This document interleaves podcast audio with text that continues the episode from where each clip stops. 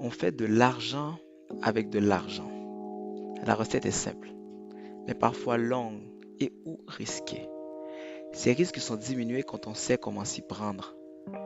Plus on exécute la recette, davantage sont nos chances de la complexifier et de se diversifier, car on en apprend beaucoup tout au long du processus. L'argent peut provenir de toi ou des poches d'un autre, celle d'un ami ou d'une banque par exemple. Tu places cet argent dans un système qui prend de la valeur. Tu la laisses mijoter quelques heures, quelques mois ou des années, puis tu la retires un jour pour ne laisser que les bénéfices. Voilà l'argent de ton argent.